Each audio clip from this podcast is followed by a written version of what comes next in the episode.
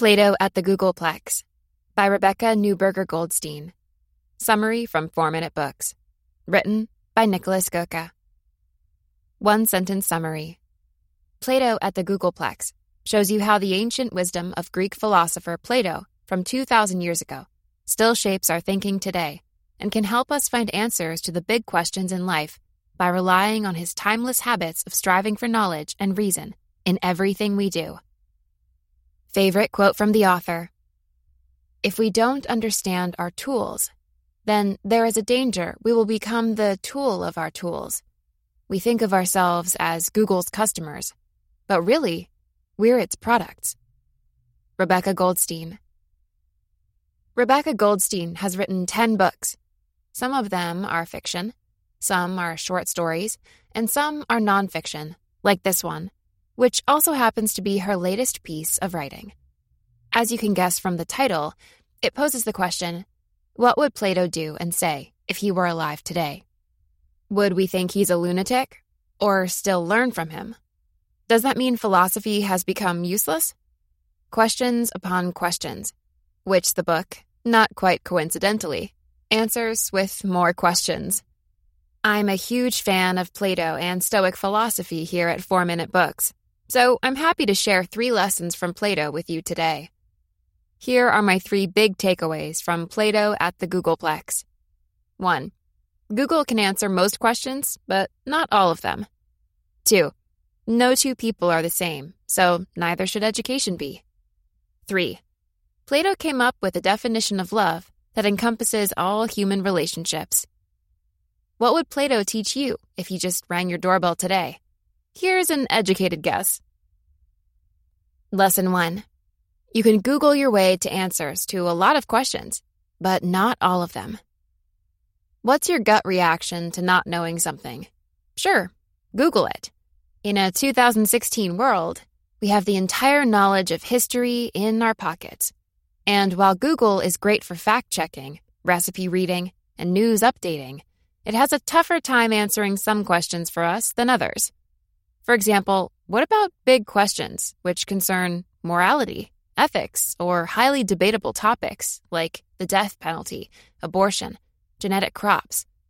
There's no way one person can answer those in a single blog post.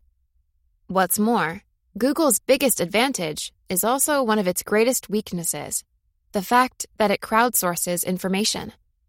For example, if you want answers about how to feed and take care of your horse, who would you rather go to?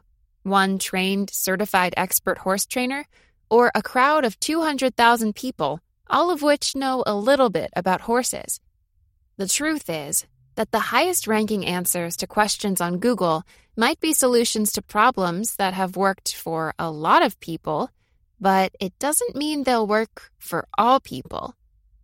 As great as Google's answers are, there's one thing you should never forget to question them, like you do with all answers you'd get elsewhere, too.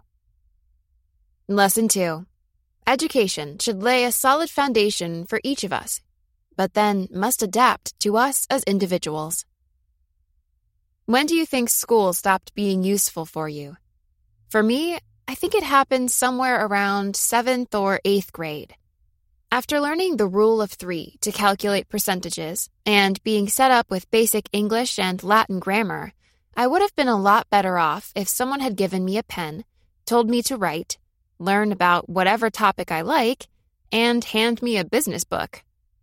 In Germany, if you finish high school, you'll have 12 to 13 years of conventional education, which for most people means that at some point they stop actually learning, except for memorizing stuff.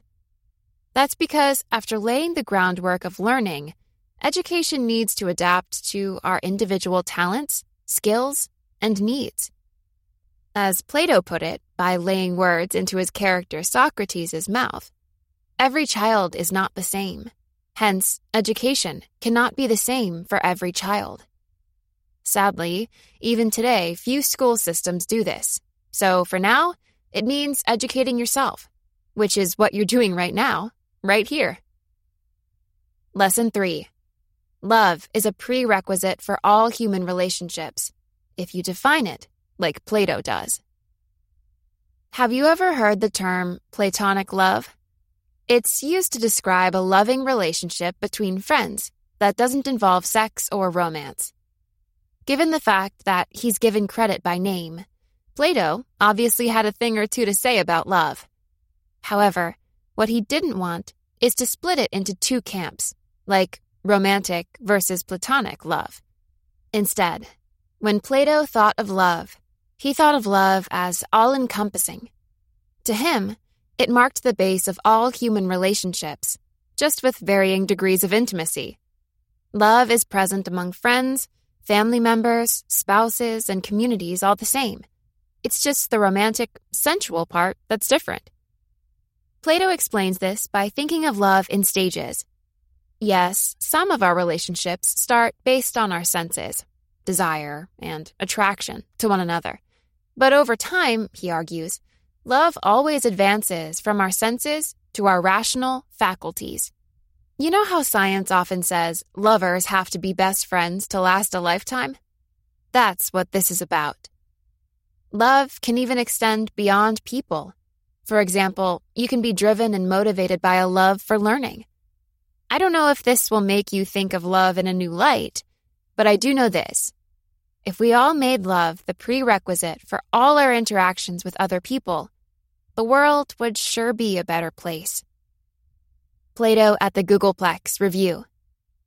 Nothing like some good old fashioned philosophy to get your mental gears spinning. Is philosophy dead? Huh. It's more relevant than ever.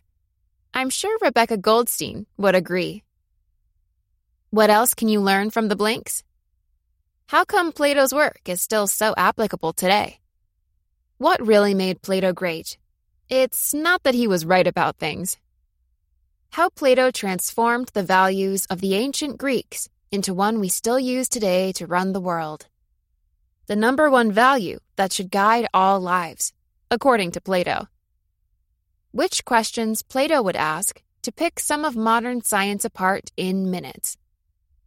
Who would I recommend the Plato at the Googleplex summary to? The 17 year old, who's currently sitting through what she thinks to be the most boring history or philosophy class of all time. The 49 year old teacher, who hasn't tried a new way of teaching in a long time. And anyone who recently got out of a relationship that didn't work.